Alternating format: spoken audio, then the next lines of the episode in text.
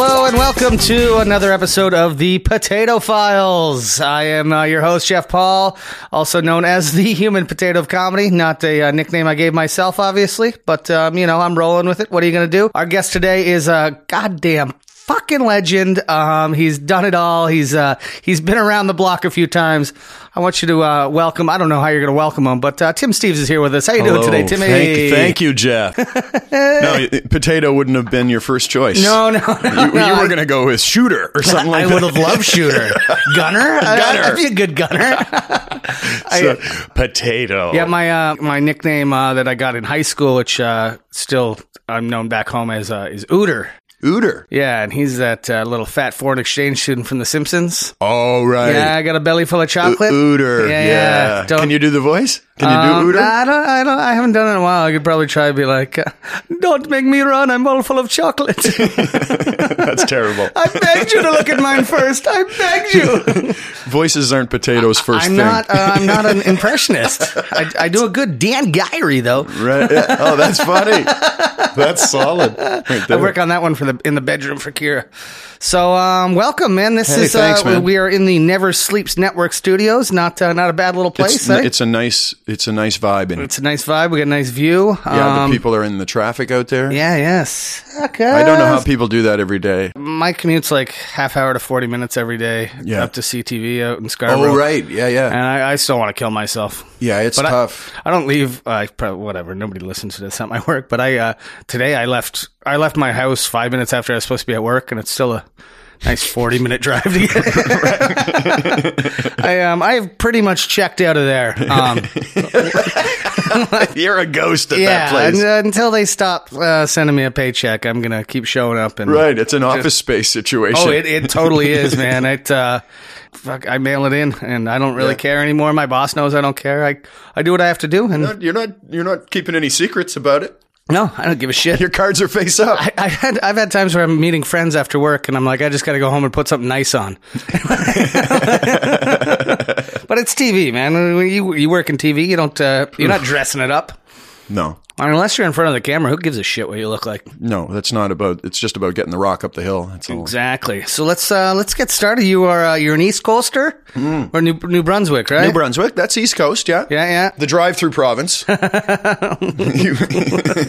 yeah. Magnetic Hill, Reversing Falls. yes. Nice. We're, You we're, have to stop for at least one tank of gas on the way to Nova Scotia or PEI. You fuckers. whereabouts in uh, New Brunswick? Sussex. Sussex. Born and raised. Yeah. Born in Moncton, but raised, you know, grew up in Sussex. Okay, and you uh, you never left until you until, you Until really I- left. t- until I graduated high school, got through high school. Okay, cool, cool. Uh, you know, yeah. What was, lots uh, of fond memories growing up back there. I loved small town life. I miss, Yeah, I- I, miss I miss a lot of aspects of it. now that I'm grown up, I uh, I like going back to my small town. Yeah. Like growing up there, you're like, what? This is fucking boring. Well, it can be hard, right? Because you know everyone, and so you, it's kind of clicky, obviously. And you know, you're you're gonna have to fight at the drive-in sometimes and Mm-hmm. Yeah, shit yeah. like that. You know, it can be it can be rugged. You know, Wow, you had a drive-in? yeah, we had a drive-in. It was Nice. sweet. Drive-in was awesome.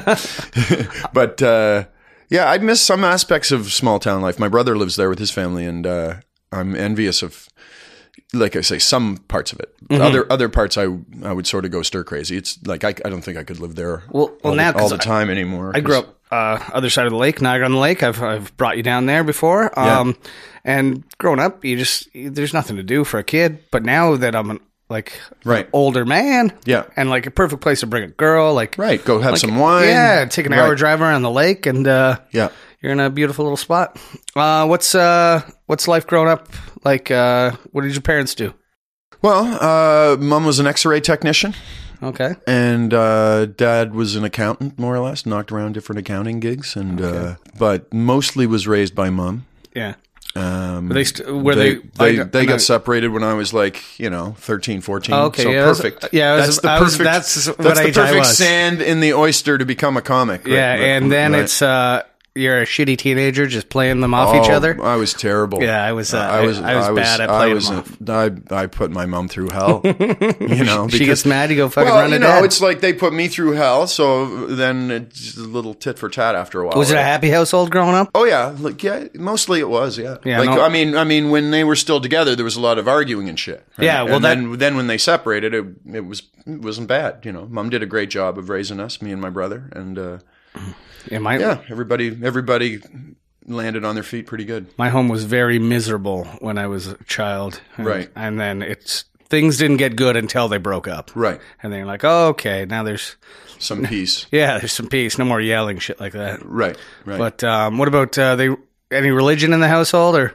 well, Catholics, right? But Yeah. you know, kind of fair weather Catholics a little bit, right? Not my grandmother; she was there every Sunday, and, and my mom and her sisters they go quite a. They, they're pretty, they're pretty, you know, into it. My grandma's still there every Sunday. None of the men in the family ever went to church. We'd go for funerals and weddings, and Mm-hmm. or I'd go with my grandmother once in a while just because I knew how much she loved that.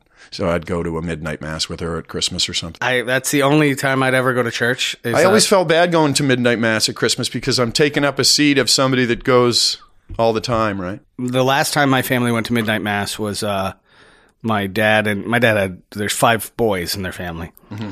and they got fucking shit canned one year and then they all went to midnight mass and church is full so they fucking they Crash the midnight no, mass. they go and uh, they, they went into the confessional booth at the back of the church, shut the door, and they were just back. And I, they probably s- like snuck booze in, shit like that. They're just having a party.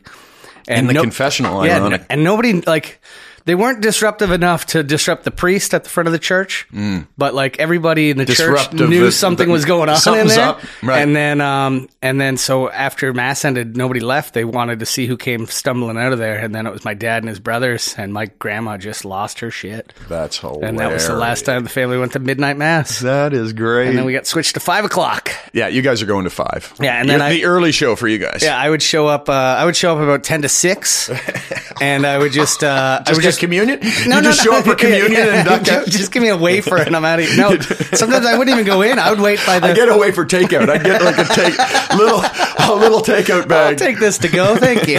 Because to put in your mouth. No, no, no, no. no, Oh, I'm gonna. I'll do it at home. I'll bless myself when I I get was back like, to the if house. the church gave you like a, a potato chip, that'd be great. Like a Pringle. The father a Pringle would be good. priest is just up there giving out Pringles. I'd go to every week. Who makes the wafers? Do you know anything about that? No, I There was an must al- be a company like Nabisco on the edge of town that's banging those things out. I was an altar boy, and they would come in in boxes, and Right. then in the box was individual bags, like packets, and there was like, I guess, hundreds of them. yeah, yeah, in one Yeah. bag, and Right. There'd be enough for a mass, I guess, in each bag. yeah, that was uh, that was the idea, Right, right. So Yeah. Somebody must be making a killing on those.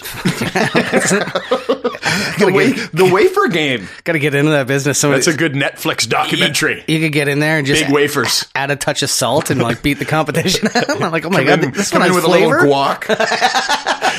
chip and dip. You come to the front of the line with just a tiny bowl of guac. Guac of Christ. Amen. guac of Christ. Oh, that's great. So, uh, what do you like as a kid? You a little rapscallion?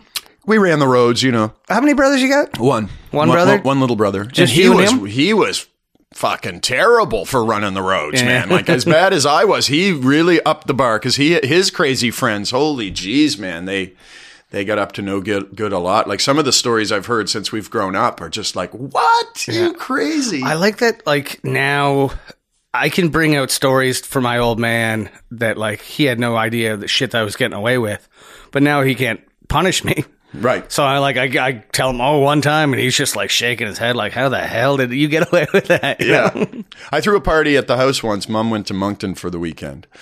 And I threw a party at the house that was like out of a movie where the entire fucking town came. The everybody from everybody under 30 in the entire town came to that party. I, there had to be 200 people in Mum's house. Yeah. It was just like out of a movie. Now, they didn't put their fists through the walls and shit. No great physical damage to the house, but you want to talk about a tornado that went through the place, right? So my grandfather and a couple of Mum's brothers, a couple of Uncle Dave and Uncle Travis, I think, they came down and they busted it up and kicked everybody out and dragged my drunk ass. I think I was only 16 and Nan was some disappointed to see hammered 16 year old Timmy coming in and they threw me to bed and the, and the plan was just seal up the house and let Sandra see it and let just let's just let Sandra see what that little bugger did right so and Mur- Murray my grandfather he was especially just happy to get me. He was going to stick it to me this time. M- Sandra's going to see what the hell's going on with this little son of a bitch, you know. And uh, my little brother, uh, who's only 11 years old, got a couple of his buddies together, and they went down and they just they just cleaned, it the all whole, up? they cleaned the whole place to a spit shine. so when mom, mom gets back from Moncton and and and they're all excited to give her the tour of disaster, and she couldn't find a single fucking beer cap in that place.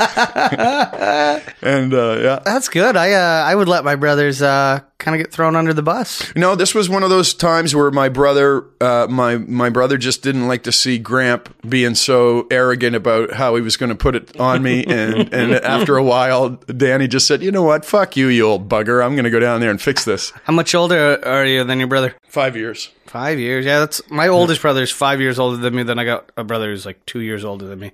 Yeah, that's pretty cool. And your 11 year old brother does that. Yeah, yeah, yeah. Right? I'm I'm only 16 and I'm sure I wasn't the best big brother to have, so for him to do that, that really brought us a little closer together. I remember my oldest brother. He came home. I was at a party going on. I think I was high on acid too.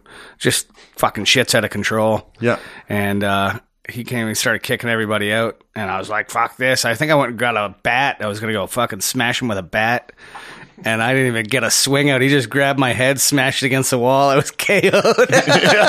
Woke up, the place was empty. you play sports growing up? Oh yeah, Yeah, yeah. I played hockey. all. uh, no, I played basketball and uh, soccer and volleyball. You know, I, I I liked hockey as a kid, but it really came down to hockey's six in the fucking morning Yeah. on Sunday, and and basketball's after school. Mm-hmm. And so when I was in grade seven, that was and we practiced after the girls. was there You know? organized leagues?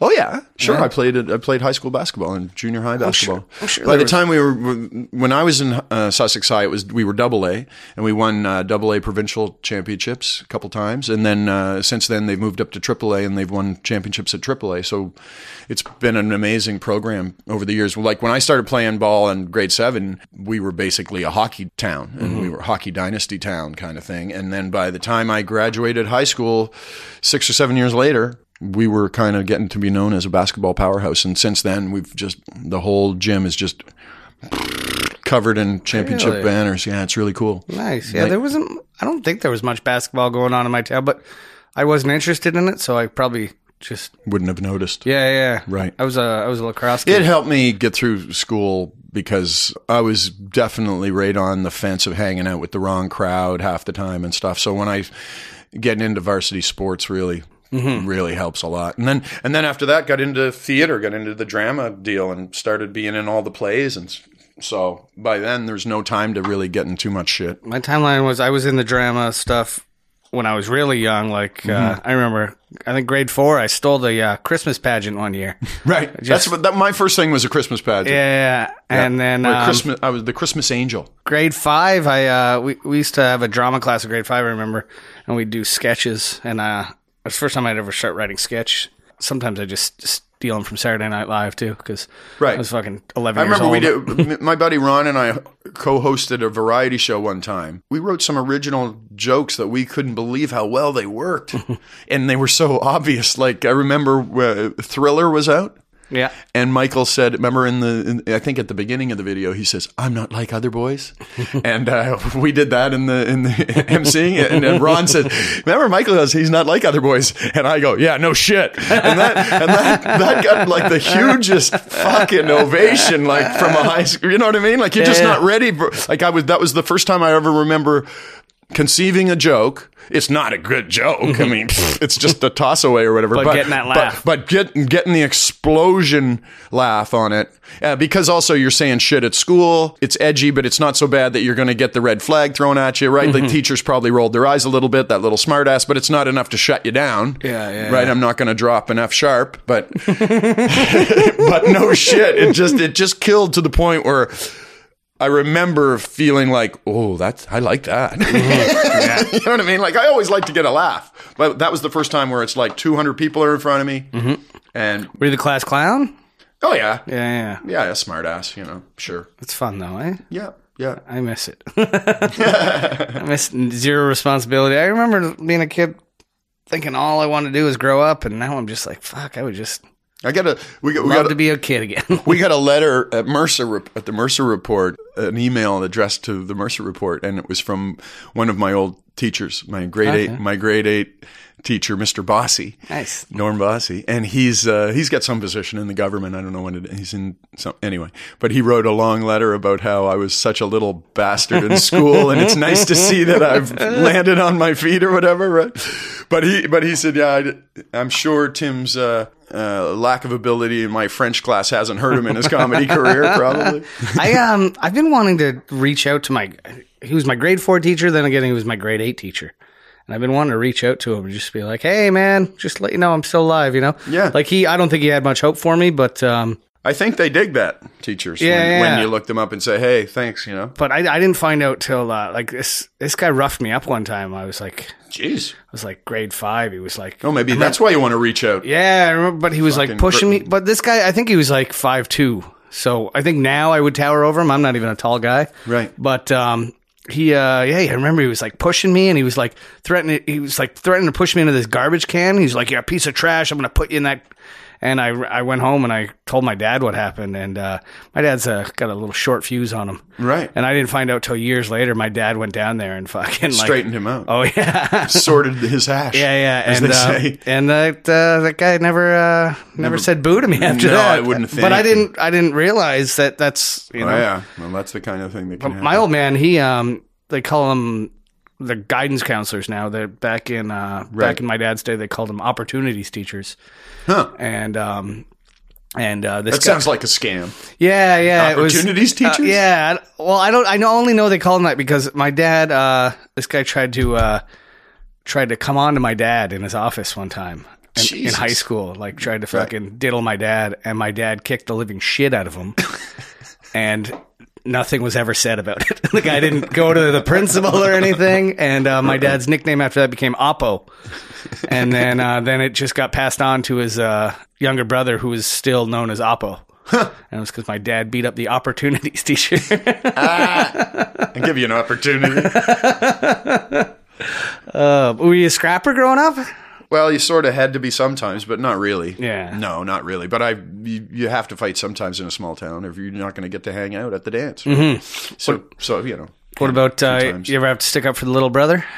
No, he kicked the shit out of anyone who needed it. Yeah. And also, he ran with a tough crowd. He ran with Ira McComb and the boys, and Ira Ira went on to become like a light heavyweight fucking boxing champ of the Maritimes, I think. Um, so Danny ran around with a pretty rough crowd, so they nobody tangled with them. They used to fuck with people so bad that gu people ten years older than them would be trying to kill them because they did some prank or something. I remember one time they threw a bunch of rotten or a bunch of rotten fruit off the train bridge, and, and they they smoked the wrong guy's truck, and that, that fucking redneck chased them around all fucking night. They had the chainsaw going, and was just you know, I remember we uh, egged a car when we were teenagers, and the guy who we egged, we knew who he was, and he like he chased us down in this little valley we used to hide in. Yeah. I remember I was hiding in the bushes, and I was like, "Oh shit, it's Donnie!" Yeah. And he's just yelling- he's like, "You egged the wrong fucking car, Jeff." he like Yeah. knew me by name. I'm just like, I'm not getting out of these bushes. oh yeah, I remember the, the Danny and those guys when they were kids. They used to mess with the. Uh, there's a uh, Bible college in Sussex. Bethany Bible College is in Sussex, right? And uh, Danny and the boys used to fuck with those with all the Bible college students and get them chasing them. But they would get them to chase them through the fucking woods woods that Danny and those guys just knew like the back of their hand, and they booby trap the fucking woods with a bunch of like holes, and then they dig holes and put leaves over the holes and shit, and then go sprinting in and and and, and, Yeah. and walk and get around those, and then the fucking Bible college kids would start breaking breaking, Breaking legs and ankles and, shit. stuff. Yeah, Well, fuck. little fuckers, man. Yeah. but you were uh, you were you weren't a little uh, little shit. not as bad as those guys. not you know, now, like I said, now that we're all grown and we're talking about the old days all the time, it's like, uh, holy shit, they were way worse than us. Like, Well, I was the youngest, and I'm pretty sure I was the the one getting in the most trouble. yeah, for some reason, it seems like like as the older one, you you sort of have to blaze a little trail, and, Yeah, then and the then- younger one goes, oh, I can do better than that. Staying out late and getting drunk, I'll double down on that. Uh, you still close with your brother? oh yeah, Yeah. very much so. Yeah, And he's he's living out there, yeah. wife yeah. and kids. Yeah, he's got a couple of kids and nice fucking spot out in the out in the country. You know, he's about five minutes outside of Sussex, and he's got a little stream out in the back forty there. He's got a few acres, Mhm. and fuck, you know, like I say, it's like pretty fucking cool. Now, I I wouldn't dig the fact that it's small town life would close in on me a little bit, right? Because I'm used to living. I've lived in Toronto for 25 years and, Yeah. and Los Angeles for a few, so I don't. It'd be a little shocking to try to to actually live there again. Yeah, I but- get like um, I get uh, antsy. yeah, like After I a love couple going out for days. a couple of weeks. Even I don't mind a couple of weeks because I can play golf a lot and and catch up with everybody. I got all kinds of. But it's good to know you can go back to the. oh, absolutely. I like the city, man. I uh, I was I was always I I didn't want to be in the city, mm-hmm. like because I came from a small town, and then I remember I went to school in uh, London, Ontario, and I was like, this is big enough. Right. And then uh, from there, I got the job with CTV. So I was like, I, I got I started out in Scarborough, and I'm like, I don't need to be in the city. And then I bought a house out in the suburbs, and Yeah. uh, gave It's that, nice to be gave in that a- to the wife. when It's I was nice to done. be somewhere where a nice evening out doesn't have to be the Olive Garden. You know. yeah, You know, like like that's one thing that sucks about. You know, we- small town life in New Brunswick. A nice especially- dinner's- holy the fuck. Olive Garden, and well, then they if have, you- they actually have a couple of really cool places to go eat, but that's just a couple, right? Mm. Like they've got this. There's a place the Grimindels, um, this family has this amazing Bavarian German Mm-hmm. place out in the out in the middle and fucking nowhere. I hate eating at places that have a commercial. Right. Like I just It's a good. Oh, it's my buddy that wants to talk golf. Can I make a golf date really quick? go ahead. Hey, bud, listen, I'm on a podcast right now. Oh, sorry, dude. Call me when you're done. I got we got choices. It's Rob Nickerson, everybody. Thank, thanks, pal. I'll call you in a half hour Rob or so. Nickerson. Goodbye. He's my ATM on the golf course. Like it's just a fucking automatic win. He's just so terrible. I'm not very good at golf, but I'm better than Rob. It's the old you don't have to run faster than the bear. Yeah, just faster than someone else. I don't have to par the golf course. I Yeah. just have to not shoot 103. Did um did you golf growing up? No, I, pl- I kept playing pickup basketball all my life. Yeah. And which I'm paying for now. My hips and. Oh, my knees are shot from knees- lacrosse. My knees are bad because I played on the pavement through my 20s and 30s, right? Oh, lacrosse is the worst. And Yeah. I remember in hockey, my dad, my dad was a hockey dad, and he always made sure, like I, all my equipment was um, handed down from. I had two older brothers, um, but skates. He always made sure I had the best skates. Yeah. because that's Well, footwear's everything. It's- yeah, No matter what you're playing. But he didn't give two shits about lacrosse, so he didn't know Right. fuck all about running shoes. So like Right. I, I played for I think 15, 17 years of my life on just garbage shoes. Right. Just running on cement, my knees That's, are fucked. Mm-hmm. that's where you put all your money into, into your footwear. Yeah. You know, it does, you can fucking rip a pair of jeans apart for your shorts, but Mm-hmm. you just got to make sure you got some good shoes on. Yeah, that was uh, never the ne- never the thing. Always shitty shoes. what can you do? I had the uh, the Adidas Superstars when we were in high school. Shell toes. Those shell toes. I I, st- I, I Those are wear still- those until they those fall are- off, and those then are I, still beauties. yeah, they're the most comfortable shoe I've ever worn. I love those. You never golfed as a kid, eh? No, not until I, well, I mean, like just for a piss up weekend at Fundy National Park with my brother and my dad, right? Because they they were always really good, and I would come out for the fuck around. But then, uh, then probably when I was about uh, forty, getting into my forties, and I couldn't really play pickup ball anymore because I'm just an injury waiting to happen. So then I started. Then my brother got me to fix my hockey grip, and I got a golf grip, and I bought my first set of clubs, and I started to chisel the the strokes down. So I was probably shooting 105 when I started, and now I can shoot 85. I, So, I golfed not more bad. when I was a kid than I do now. Like I, I haven't golfed. I've been divorced ten years. The last person I golfed with was my wife, Wow. and I was just like, it was one of those. Well, this is your thing now, eh? And I just kind of just Yeah. walked away from it. But I still got clubs. They're sitting on the rafters of my dad's garage. Probably got a couple couple layers of dust on them. But It's uh, it's a great game. It's just stupid difficult, and that's what draws people to it. It's impossible. Mm-hmm. It's impossible to uh, to be very good at it. You Mm-hmm. know, like you know, we've got a buddy Hempstead who's who's just fucking like basically a professional. Yeah. Like to watch him swing the club is just enough to make you want to give up the game, right? Yeah, see, and that's the thing. Like I, um, I'm sure Dave wouldn't want me to go golfing with him. You know, Well, if you golf with Dave, you'd have to know just to be ready when it's your turn, to shut up when it's his turn, uh, don't walk in his line on the green. know, I know all the just etiquette of golf. but I then, just- then, then no problem. You can shoot 125 if you know how to do that and not be slowing anyone down or be in anyone's way. You can golf with anybody. Like my dad and brother taught me that it doesn't matter if you're no good. Just be when it's your turn, be ready. And uh, that kind of thing. And uh, fuck, you can play with anybody, man. you ever play pub golf? I don't think so. My buddy's girlfriend organized it one time. It was uh, nine different bars, um, nine different drinks, and it was like your par was like if you got a pint, a Mm-hmm. pint's like a par five. So uh, how many drinks it takes you to finish your drink? Oh, okay. Um, so I'm doing a lot of hole in ones. It sounds like. But I went. So every, each bar had a different drink. Yeah. And so you had to go here, and she'd like organize it so like you go to this Irish pub and it was a pint of Guinness, like Right. shit like that. And so um, nine, Vomiting is a triple bogey. I yeah, assume. ni- nine nine bars. I, uh, I I shot a nine that day. So wow, it was uh, I was having a time. he but- was on his game. but we all dressed up like old timey golfers and everything. and like Right. went out. We we even had clubs. Like everyone brought like a putter or some shit. Like, not a not a good thing to be swinging around after a few drinks. um. So uh, how uh, were you a good student? Not really. Not really. No, I got just- by. Often distracted. The sports helped.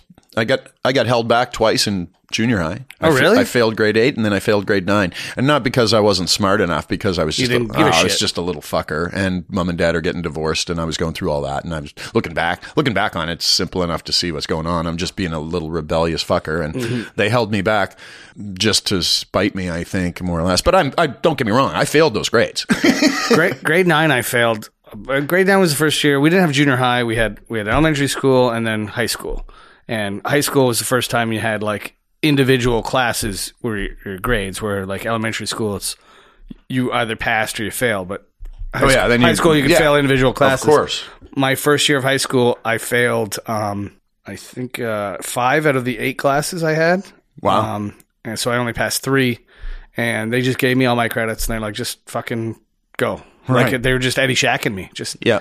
getting rid of me because they knew- like it was same time I was going through. My parents just Yeah. split up. I was living with my mom. She had no fucking authority. I just uh, the only reason I got through high school is because sports, right? You don't pass, you don't play. Yeah, I didn't. Uh, I and then I stopped playing. Like once I got to high school, that's when I stopped giving a shit about the sports. Right. Cause you're just, I'm getting high every day, getting drunk, you know, like, eh, stop giving a fuck. Oh, I did it all. We played sports and got high. Yeah, well, I remember, uh, was it Pee Wee Hockey? I had to fucking write an apology letter to my team. Me and two two guys had to read them in the dressing rooms for getting drunk um, the night before a 6 a.m. practice. Right. So we showed up at 6 a.m. practice, just laughing. Oh, yeah. And uh, the coach, like, kicked us off the ice, and we had to, like, write apology letters and shit. coach is my uncle, too, that son of a bitch. um, so you get through school. Did you go to s- college? Just for a cup of coffee. Went to community college for broadcasting, radio and TV, and then I uh, then I uh, did a stand up contest. Oh, I forgot to ask you uh, an, an important thing about your um, adolescent years. Hmm. Were you getting some pussy or what? What's going on? Were you a ladies' man? Eventually, Yeah. once uh, once the varsity sports kicked in, and that helped a lot. So by high school, you know what I mean. I wasn't early. I wasn't an early adopter, but I got there. Did you have steady girls? Yeah. Like- yeah, I had a few different girlfriends. A couple, yeah. And then I had a few stretches where I just kind of ran the roads a little bit. So, Thinking back, it's like uh, it was a lot of crazy times, a lot of fun, you know. Mm-hmm. We made our own fun. We had to make our own Oh, fun. bush right? parties, man. Yeah, Small town back bush by, parties. back by the river, you Yeah, know, yeah. over the over the hill by the river. Bonfire, take girl for a walk in the woods. All oh, that kind of thing, you God, know. I miss those days. Martin Head going out the head. I Is it weird to miss fingering high school girls? don't think I don't think that's weird. I think no, no, no. natural that you would mi- fondness, fond memories. Uh, so you go to broadcasting school in? Did you? Did I you went to Thunder Bay. oh, so you moved to Ontario for that? Yeah, I went to Thunder Bay to uh, went to Confederation College in Thunder Bay for about a year, and then uh, entered a "So You Think You're Funny" contest, and I and I won that. Where was the contest? in Thunder Bay at a bar. Okay. Uh, at Friday's Lounge, and uh, I won that contest, and then said, "Yeah, that's what I'm going to do." So I quit college and quit my job. I had a job at a radio station already. I was working at CJLB in Thunder Bay doing the graveyard shift.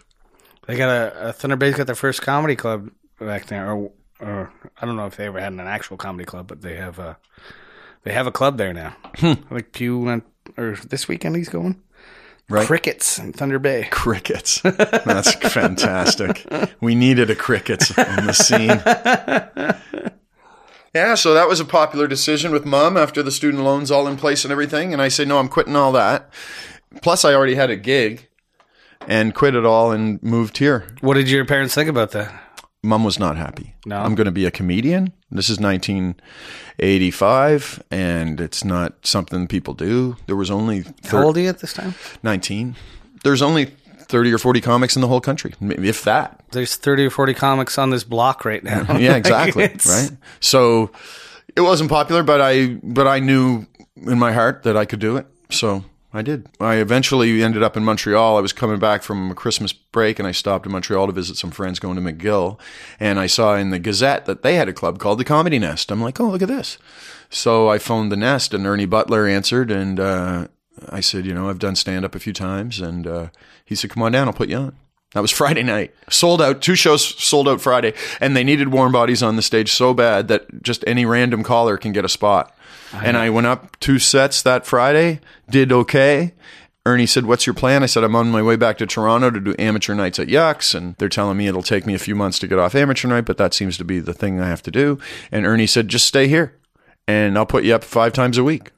It won't take you months. And so then I stayed in, I lived at a frat house on McGill campus and went up every night starting. And, and within nine months, I was headlining. At the nest.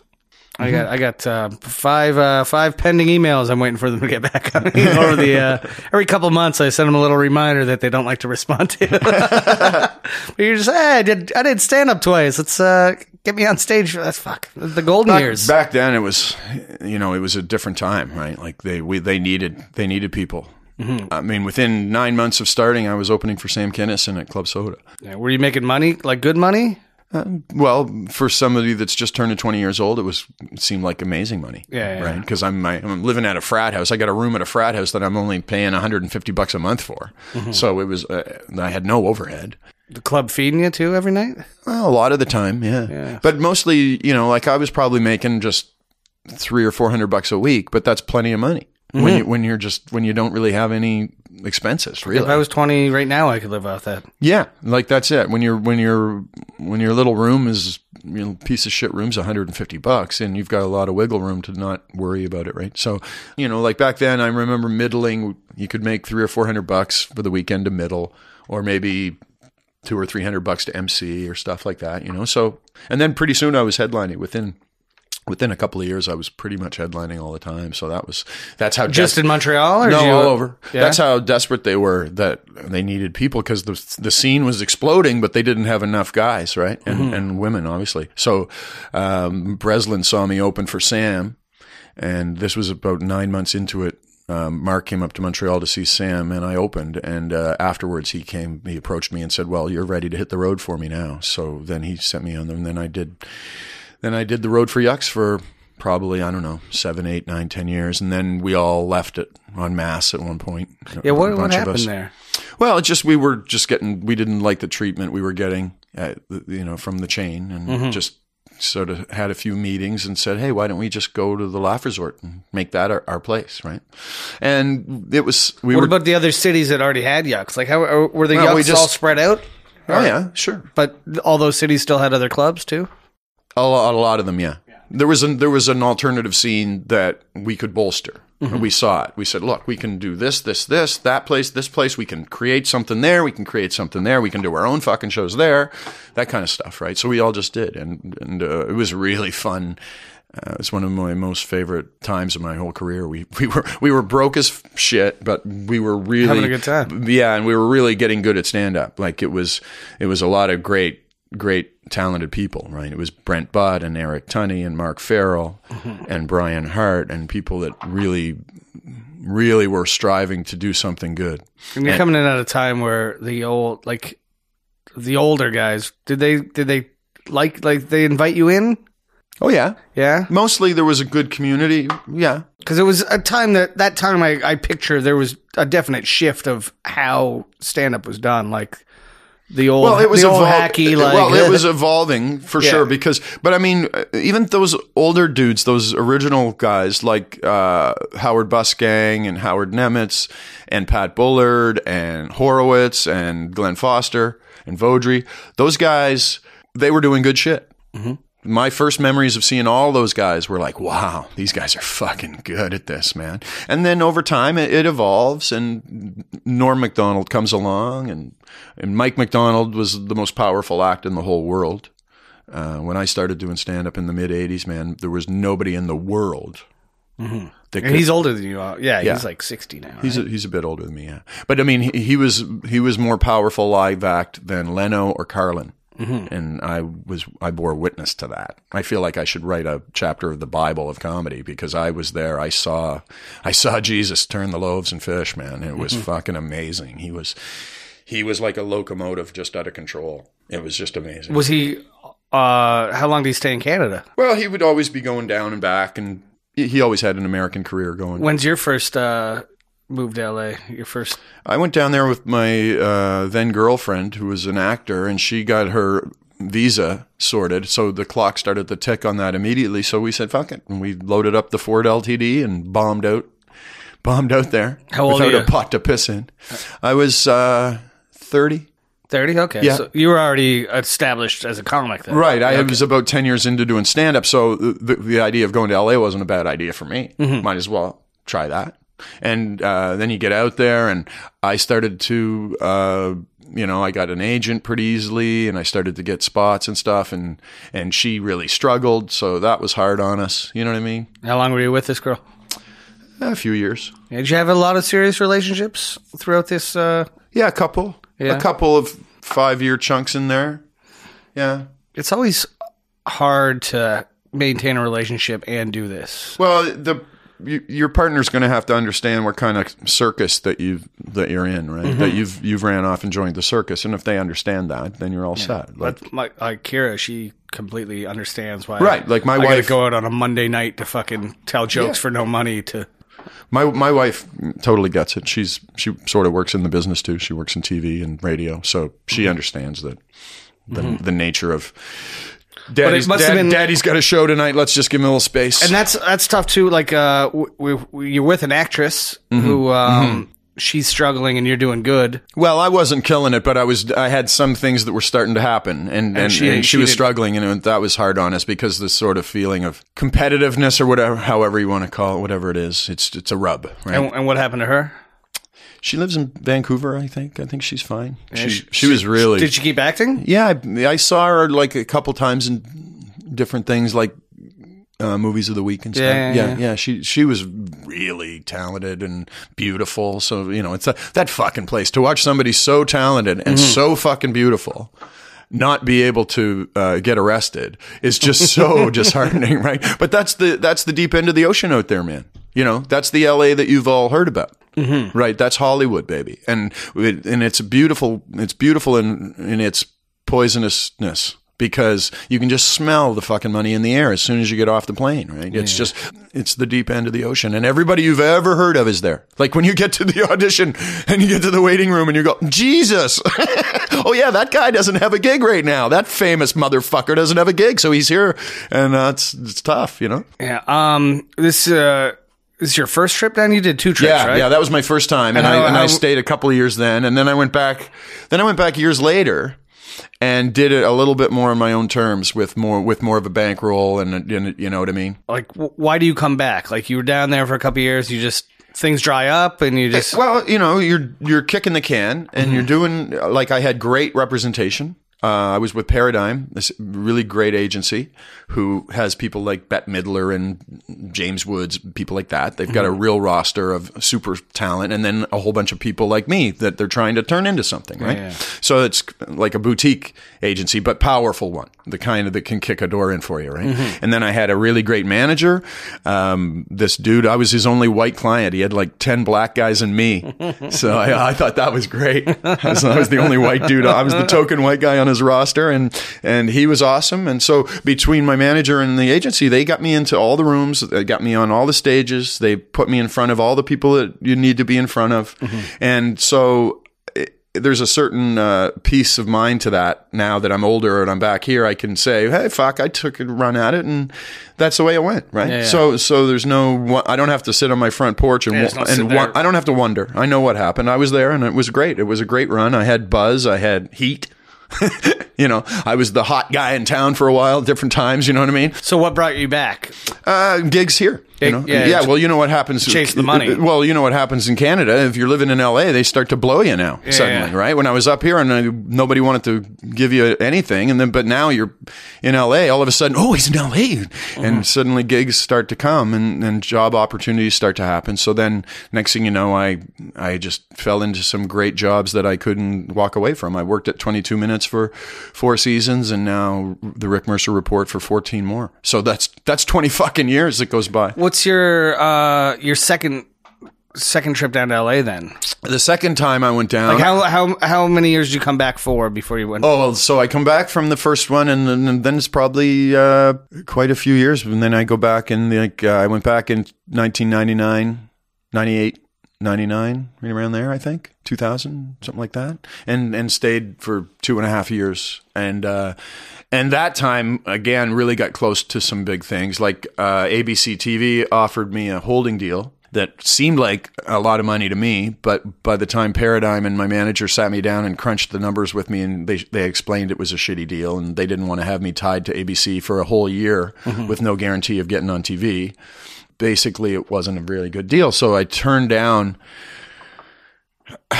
I said no to a check that just seems mind-boggling now. But once you, but once you pay everybody that you have to pay and all that kind of thing, and the tax man and all that shit, it was going to be you know a real kind of not a big you know like basically the way m- my manager Adam put it to me. He said, "Did you get into show business to make what a teacher makes?" Yeah. And Makes but the, but the main thing was it was going to tie me to ABC for a whole calendar year, and they wouldn't be able to send me out for anything else. And and I just thought, fuck that, let's go for it, right? So we turned down the holding deal, and we went to everybody, right? And I had meetings everywhere, and got close to some parts on sitcoms and stuff like that. Was it your first trip down? Uh you uh you got a couple callbacks for friends? Yeah, that was the first time, way back when I was much younger then, like when I was 30, right? And I looked 23 when I was 30. I was a real baby face. So I was going out for parts. When I was 30, 31 out there, I was going out for 20 something parts a lot.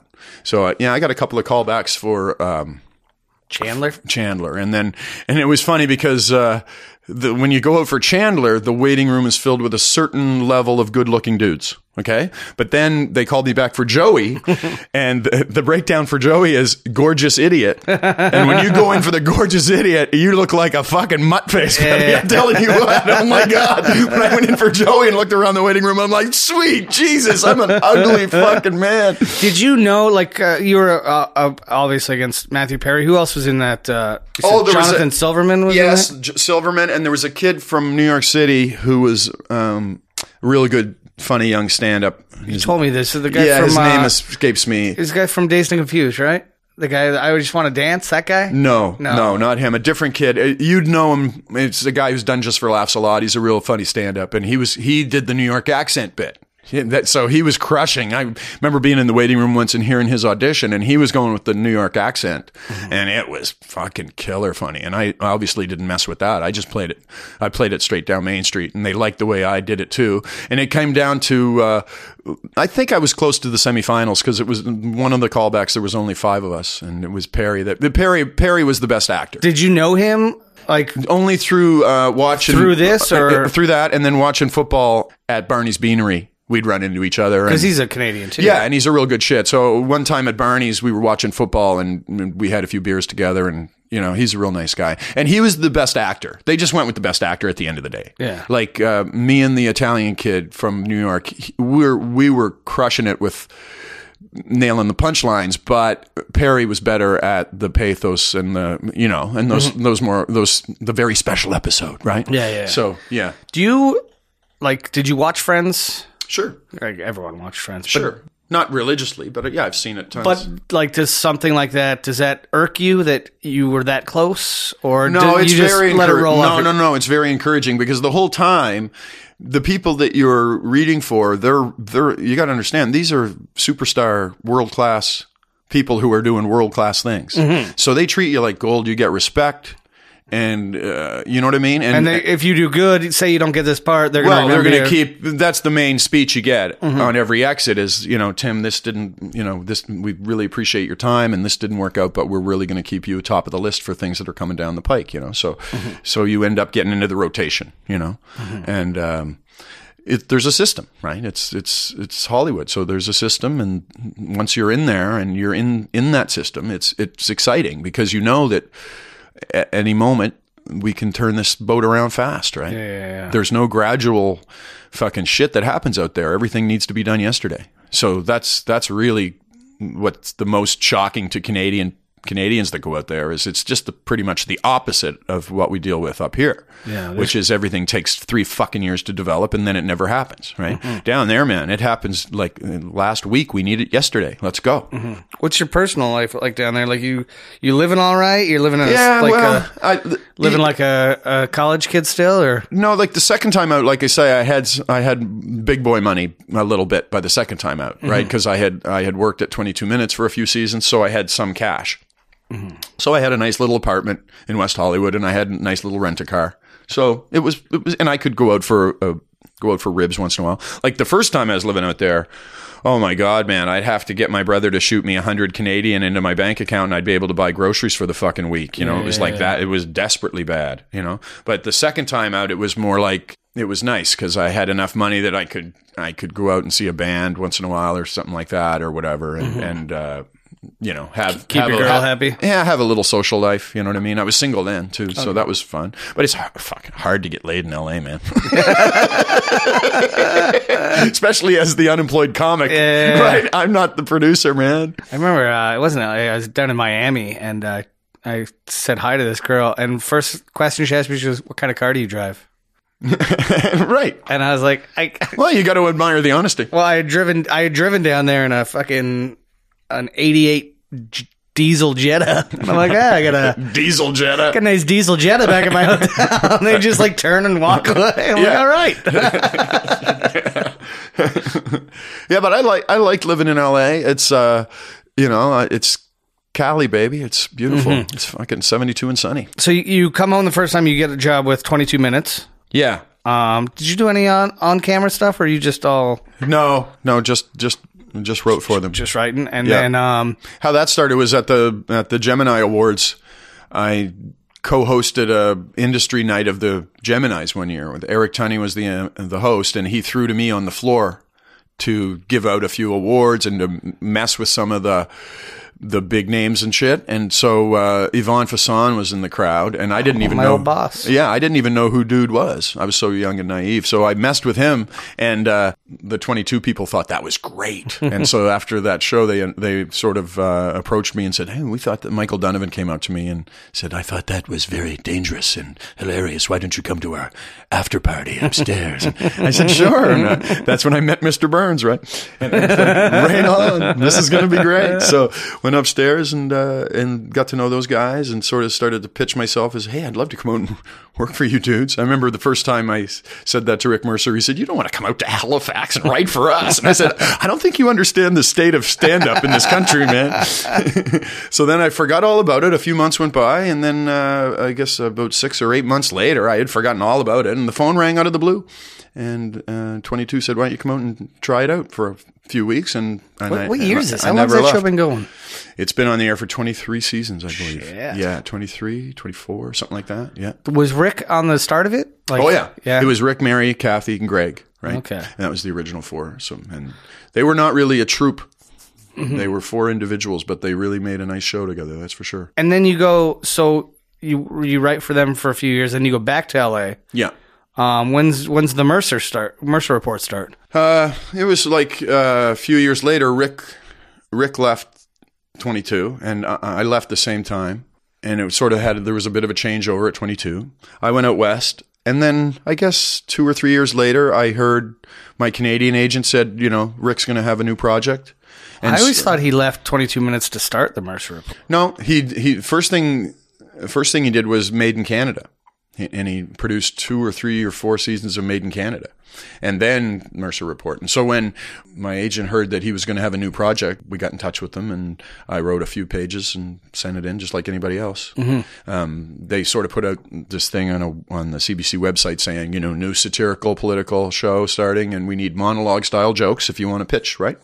So I just went through the process and uh, And you were in L.A. at this time? no, I'd come back. Okay. So I just uh, put together a couple of pages, and I knew I had some good advantages because I knew Rick's opinions about certain people, and so I took the shit out of them, took the piss out of them hard, right? Like I knew Rick hated certain politicians, and some of them even some beloved ones that you wouldn't suspect, and so I I knew who to take the piss out of hard. I sent my put my two pages of jokes into a nice giant fruit basket with um, sweets on one side and bath salts and shit on the other side, but you know, like you know, uh, uh, nice. Uh, so yeah, just I went full LA style on Yeah. it. Got the big hundred and fifty dollar fucking fruit basket, stuck the jokes into the middle, and and delivered it to the CBC, and got hired. Um, were you friends with Rick, or did he just knew you from 22 Well, minutes? we were friends because of working at twenty two for a few years, for sure. Yeah, okay. yeah, and and uh, and uh, his partner Gerald and I have always been buddies too. He's a big sports guy, so I've, I've always loved watching sports with Jerry. And Mm-hmm. yeah, those guys are amazing, man. They really run like like anybody at the Mercer Report would tell you. They just run the most professional, world class fucking shop. It's just so awesome. Um, I Rick Mercer probably has the best job in Canadian showbiz. Well, he's the guy for it too, man. Like Yeah. he's really good at it. He knows he knows how to hit his brand just so perfect. Because um, I watched the show. Uh, I haven't watched since I got. Uh, I don't have uh, my antenna doesn't work anymore in my new Right. place, but I used to have uh, the rabbit ears could pick up the CBC in my old Sure, apartment. sure. And uh, every Tuesday I'd watch Mercer and then walk over to the Eaton House. All right, on. for uh, Joanna's old show in there. Yeah. Um, but uh, yeah, I, I always just loved his banter with um, like anyone he's with. You like doing these little. Yeah, he's really good with people, man. Yeah. Like his bedside manner with his fans is just so eh, amazing. You know, he's just really genuine dude. He's just he like people ask me, you know, what's he like, and all, I always just laugh and say, you know. if you watch the seen it, show, you've that's if you watch the show, then you know Rick Mercer. You've been writing on that for The entire spin, 14 14 seasons. fucking seasons. Next year, next year will be 15. When you start writing on that, do you really step back from the stand up, or did you try to keep going like hard at both for a while? Well, I try to keep the stand up balloon in the air, but it's hard when we're full time. Mm-hmm. But you just try to keep you just try to get up when you can just to keep yeah, the yeah. rust off, right? And then in the off season I try to get up more and more and develop new minutes in the off season so that if opportunities come up I've got Mm-hmm. new minutes, right? and you meet your wife at the she works for CBC. Is that where you meet her? We no, we met at a uh, comedy writing conference that I was on a panel. I was on this uh, panel at um Ryerson with other comedy people. It was basically a workshop for the students to ask us questions and that kind of thing. And uh, Sonia approached me after that and said, you, you know, you write for the Mercer Report? And I'm like, yeah. And she said, oh, I've got a podcast and I really love to make it funny somehow. Could, you know, could you? what uh, year is this? Ah, Oh, fuck, man. I want to say eight years ago. Okay. So yeah, she wanted to make her podcast fun air, and she was, and it was a science podcast, and I was on my way to the Winnipeg Festival to do a science based gala. I had my gala was "Will Science Save Us?" So I said, "Hey, you could help me with my gala, and I'll help you with your podcast." So we went out to Allen's for a drink, and we never talked about the podcast or the fucking show in Winnipeg. we were like an hour in, and she goes, "We're not going to talk science, are we?" And I go, "Fuck no, we're not talking science." That's, uh, that patio at Allen's is a magical place. Yeah, and then uh, yeah, well, it didn't take us long after that to uh, m- we got married pretty quick after that. How quick did you get married?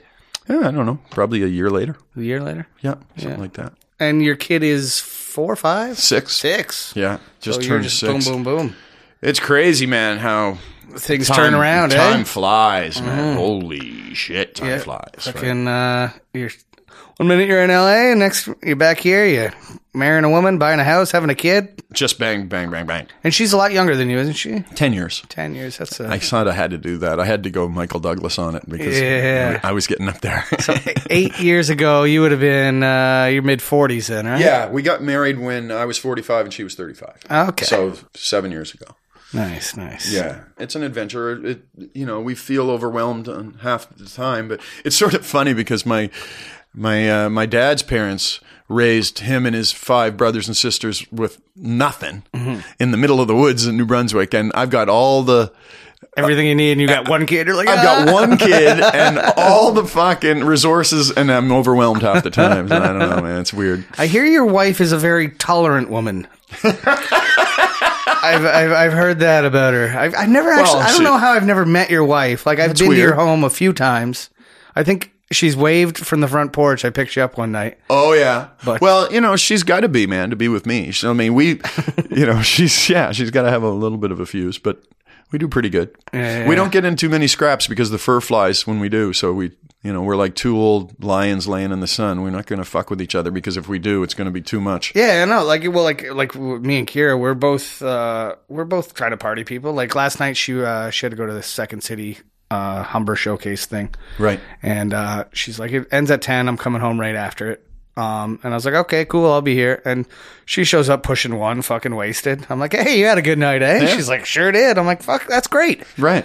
Like- hey, it turned into a thing. Yeah, and um, a good thing about like her being in the comedy world is she understands that a Monday or a Tuesday can turn into something.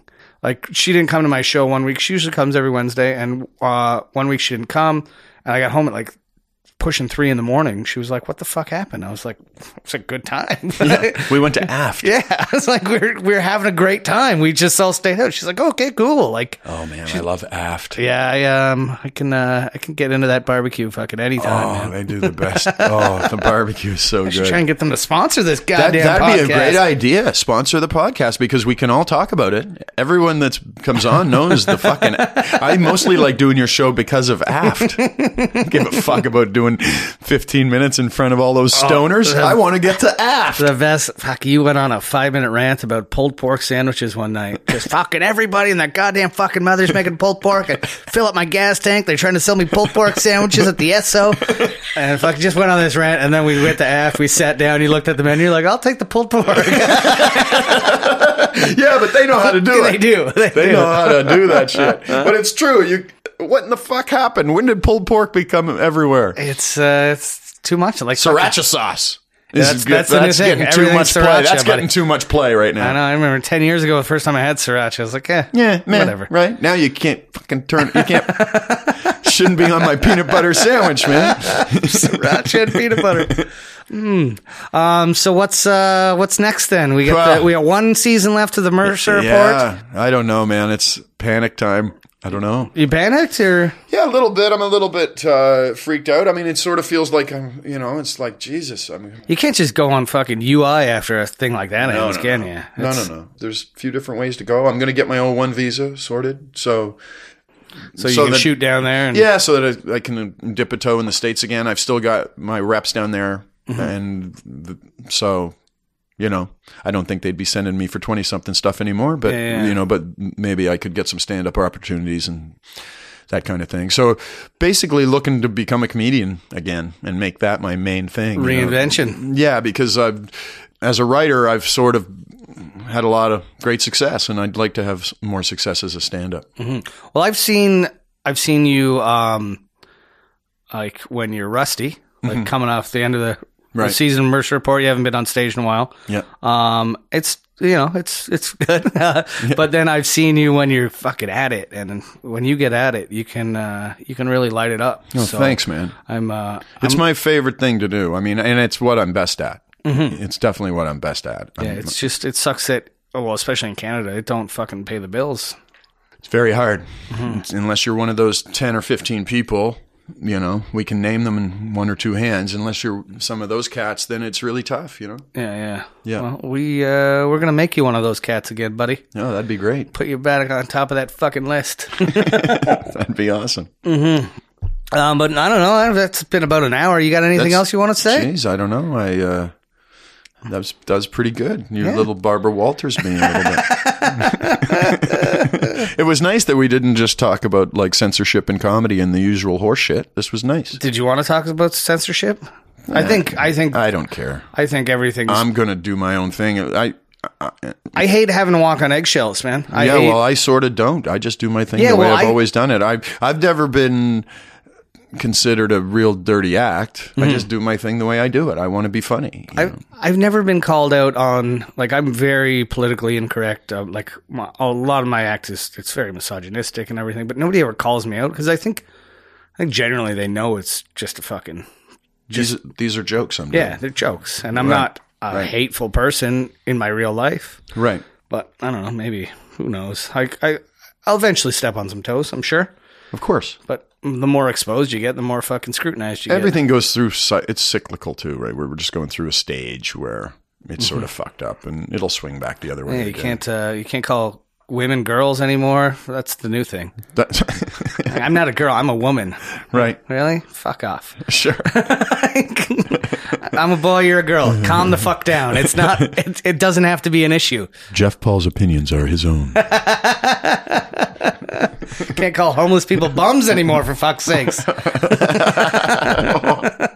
they are. Um. What What would you call that? Uh, shelterly challenged. Shelter challenge. Shelter challenged. That's hilarious. I saw these homeless people in Vancouver. That's there's a lot of homeless people out there. Yeah. And there, I saw a guy like fucking sleeping on the street in a sleeping bag reading a novel.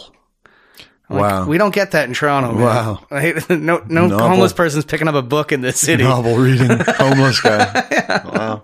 And he wasn't asking for anything. He was just feet up and, Got my sleeping bag. Got my book. um, but Thanks, yeah. th- thanks for having me, man. Hey man, I'm fucking very excited you uh, finally came in. Yeah. uh, we've been doing this dance for a while, Yeah. um, but uh, it wasn't so bad, eh? It's great. It's Your your um, your first experience on the Potato Files. Potato files. I, um, I'm just going to wrap this thing up. Uh, w- you can tell the people where they can find you. well, I like to go to uh, your show on Yeah, uh, the open mic. I like the dope and mic. I like the I like the propin. We're going to go do that later. We're open tonight. Um, where, what's your what's your uh, handle on the old internet there? you can check me out at my website timsteves.ca. You can Tim Steves Twitter. You know, I saw you joined Instagram too.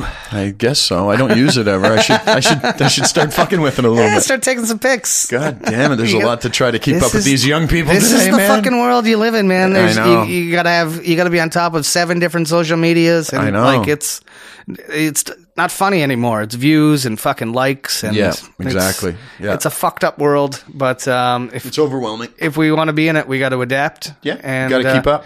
So let's go adapt. Uh, this is another episode of the Potato Files. Um, you can find me uh, Jeff Paul Comedy on all the socials, and uh, check me out each and every Wednesday night at the Underground Comedy. Uh, what is that place called now? Underground Social, Social Club, and Club. Cafe. Yeah. Um, you can check me out there, Dope and Mike, every Wednesday, and uh, I'm on Yuck Yuck stages from time to time. So uh, check me out there. And uh, thanks for listening. And my buddy Nigel Williams gonna take us out with the Pocket Dwellers. Bye bye, everybody. Bye, Timmy. Thanks, bud.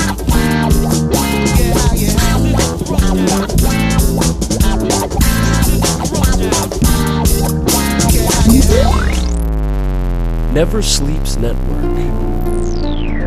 This has been a Never Sleeps Network production, executive produced by Alex Ross. For more information and content, visit neversleepsnetwork.com.